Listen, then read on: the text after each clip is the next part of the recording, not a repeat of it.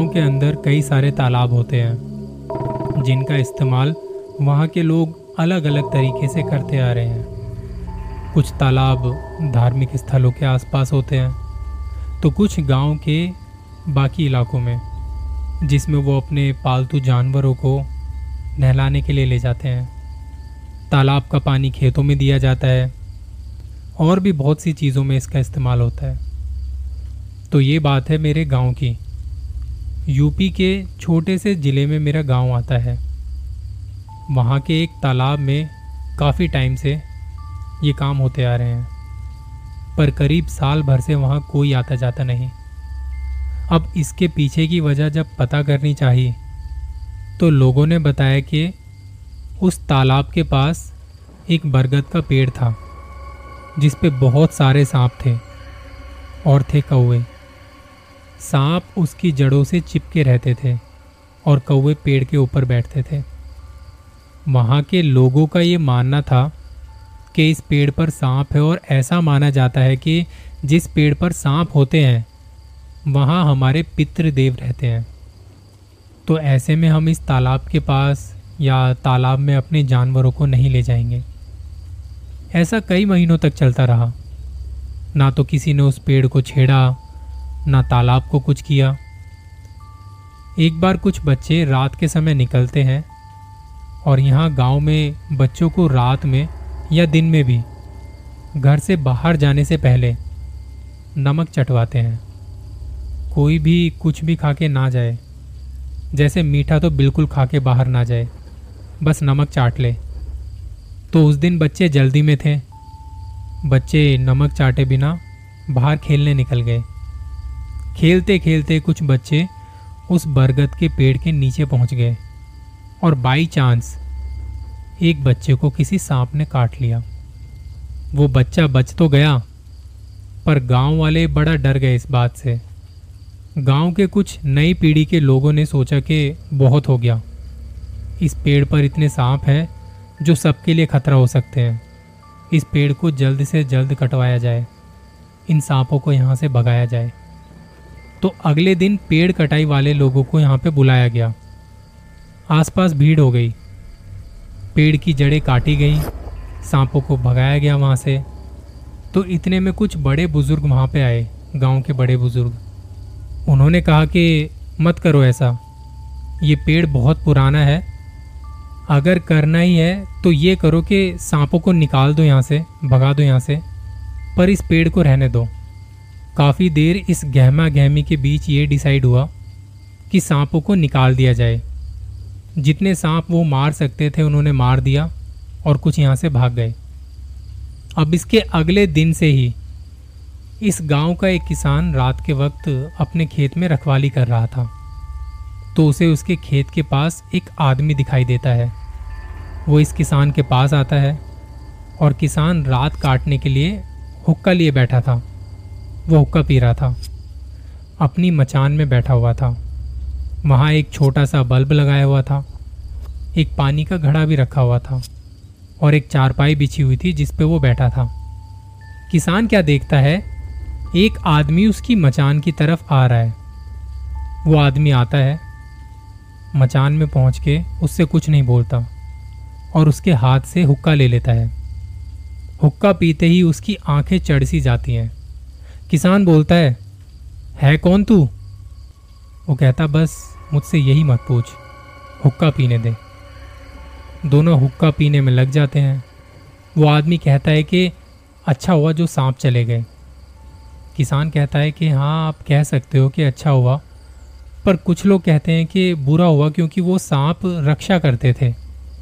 अब तो कौवे भी नहीं बैठते उस पेड़ पे। उस आदमी ने कहा कि अच्छा हुआ, मुसीबत टली इतनी बात की, हुक्का पिया और वहाँ से वो आदमी चला गया। अगली रात फिर यही हुआ। वो आदमी आया, हुक्का पिया और चला गया। ऐसा हफ़्ते भर चलता रहा। एक बार किसान ने पूछ ही लिया कि, तू है कौन? रोज आता है, हुक्का पीता है। अच्छा हुआ अच्छा हुआ कह के चला जाता है। नाम क्या है तेरा? कहाँ से आता है? उस आदमी ने कहा कि, मैंने तुझसे पहले ही बोला था ना। तू मुझसे ये मत पूछ। ये तेरे भले की बात है, मत पूछ। तू चुप रहेगा, खुश रहेगा, ना तुझे कोई तकलीफ़, ना मुझे कोई तकलीफ़। बस ये मत बोल तो। तो अगले दिन किसान इस बात से बड़ा परेशान। उसने अपने गाँव के पंचों को जाके इस बारे में बात की। बताया कि भाई, रात में एक आदमी मेरी मचान में आता है, हुक्का पीता है और अच्छा हुआ अच्छा हुआ कह के चला जाता है। ना तो वो अपना नाम बताता है, ना कोई पहचान। तो ये बात सुन के गाँव के बड़े बुज़ुर्ग पहचान गए। हमने कहा था ना वो पेड़ मत काटो। सांपों को मत भगाओ। वो हमारे पितरों की जगह है। सांप वहाँ रक्षा करते थे। सांपों ने उस छलावे को रोका हुआ था। ये तालाब इसलिए बंद नहीं किया गया था कि वहाँ पे सांप आए हुए थे, बल्कि इसलिए किया था कि वहाँ पे छलावा आता है। जिसने यहाँ खूब आतंक मचाया हुआ था। वहाँ पेड़ पर वो सांप और कौवे कहाँ से आए, इसका तो पता नहीं। पर इतना पता है कि वो उस छलावे को रोकते थे, और अब वो छलावा उनके जाने के बाद से आज़ाद हो गया है। किसान को भी लगा कि हाँ वो छलावा ही है।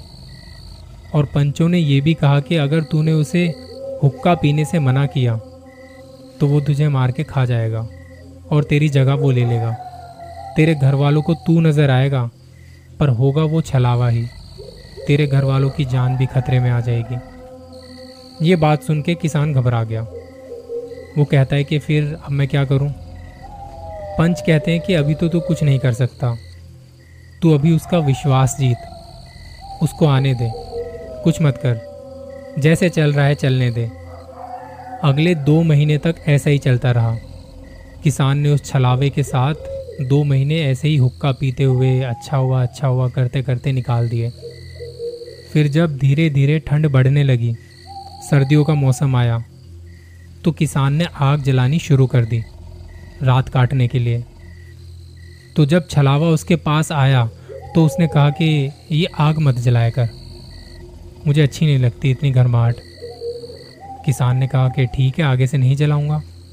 छलावा ये सुन के कहता कि हाँ ठीक है। तेरे लिए भी अच्छा है। किसान को लगा कि ठंड से बचने के लिए आग जलाई थी और मुझसे बोल रहा है कि तेरे लिए अच्छा होगा। छलावा कहता है कि काफ़ी दिनों से धीरे धीरे मेरी सेहत में सुधार हो रहा है। पहले से ज़्यादा ताकत महसूस कर रहा हूँ। ये बात सुन के किसान को लगा कि अब कुछ गड़बड़ है या होने वाली है। इसी दौरान खबरें भी आने लगी वहाँ गाँव से कि काफ़ी पालतू जानवर गायब हो रहे हैं। किसान अपनी बात रखने के लिए फिर पंचों के बीच पहुँचा। उसने कहा कि बताइए क्या किया जाए। ये बात तो बढ़ती जा रही है। ऐस तो हम सब खत्म हो जाएँगे। तब वहीं बैठे पंचों में से एक ने कहा, वो आग से डर रहा था ना? तू एक काम कर, अपनी मचान में एक गड्ढा कर, थोड़ा बड़ा सा, और उसमें आग जला दे, और उसके ऊपर एक बड़ा सा पत्थर रख, आँच जलने दे नीचे। किसान को दो दिन लगे गड्ढा करने में। इस बीच छलावा आया और उसने गड्ढा देखा तो कहा कि, ये क्या कर रहा है तू यहाँ पे? तो किसान ने कहा कि, कुछ नहीं, बस थोड़ा पानी भरने के लिए, पानी भर के रखूँगा यहाँ पे। अगले दिन किसान ने गड्ढे में आग जलाई और उस पर बड़ा सा पत्थर रख दिया। पूरे दिन आग जलती रही और उसकी गर्माहट से पत्थर एकदम गर्म हो गया। छलावा आया, उसने हुक्का पिया और चला गया। अगले दिन किसान ने पंचों से कहा, गड्ढा हो गया है, अब आगे क्या करना है। तो जिसने गड्ढा करने को कहा था, उसने कहा कि रात को जब पत्थर पूरी तरह से गर्म हो जाए और वो छलावा तेरे पास आए तो उसे तू उस पत्थर पर बैठा दियो। उसे आग और गर्माहट पसंद नहीं है। अगर तो तू इसमें कामयाब हुआ तो वो छलावा तुझसे छूट जाएगा, वरना तो वो ऐसे ही आता जाता रहेगा। और तेरे साथ आगे चल के कुछ भी कर देगा।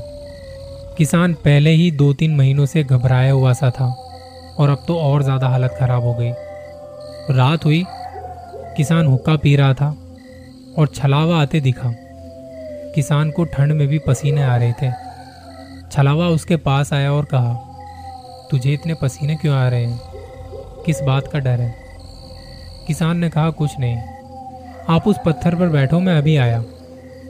जैसे ही वो छलावा उस पत्थर पर बैठा, उस गर्म पत्थर पर बैठ इतनी ज़ोर से चिल्लाया और उसकी गर्माहट से उसका चेहरा जलने लगा। पिघल रहा था वो। इस बैठने की जल्दबाजी में वो ज़्यादा सोच भी नहीं पाया। बैठते ही वो पीछे की तरफ़ गिर पड़ा। जलते जलते कहने लगा, तूने मुझे धोखा दिया है और मैं तेरे को नहीं छोड़ूँगा। और ये कह के वो छलावा वहाँ से भाग गया। और भागते भागते वो बीच खेतों के बीच गायब हो गया। अगले ही दिन सुबह उस बरगद के पेड़ की पूजा की गई। वहाँ फल फूल चढ़ाए और अपने पितरों से माफ़ी मांगी। कहा कि उस छलावे से हम गाँव वालों को बचा लो। आज इस बात को कई महीने हो चुके हैं। बरगद की पूजा की जाती है हर रोज़। उस दिन के बाद या कहूँ कि रात के बाद से वो छलावा किसी को नज़र नहीं आया। और गाँव से किसी के लापता होने की खबर भी नहीं आई। किसान और बाकी लोग जिन्हें इस बात के बारे में पता था, वो आज तक डरते हैं और सबसे ज़्यादा वो किसान। कहते हैं उस किसान ने अपनी मचान के पास कभी भी आग को बुझने नहीं दिया, चाहे कितनी भी ठंड हो या कितनी भी गर्मी या बारिश, वहाँ आग हमेशा जलती है। आग जलने की वजह से वहाँ इतनी राख इकट्ठी हो गई कि उस मोहल्ले को राख वाले मोहल्ले के नाम से जाना जाने लगा। अक्सर हम अपने बड़े बुज़ुर्गों की बात नहीं सुनते, पर जो वो कहते हैं, भले के लिए कहते हैं, अपना ख्याल रखिए।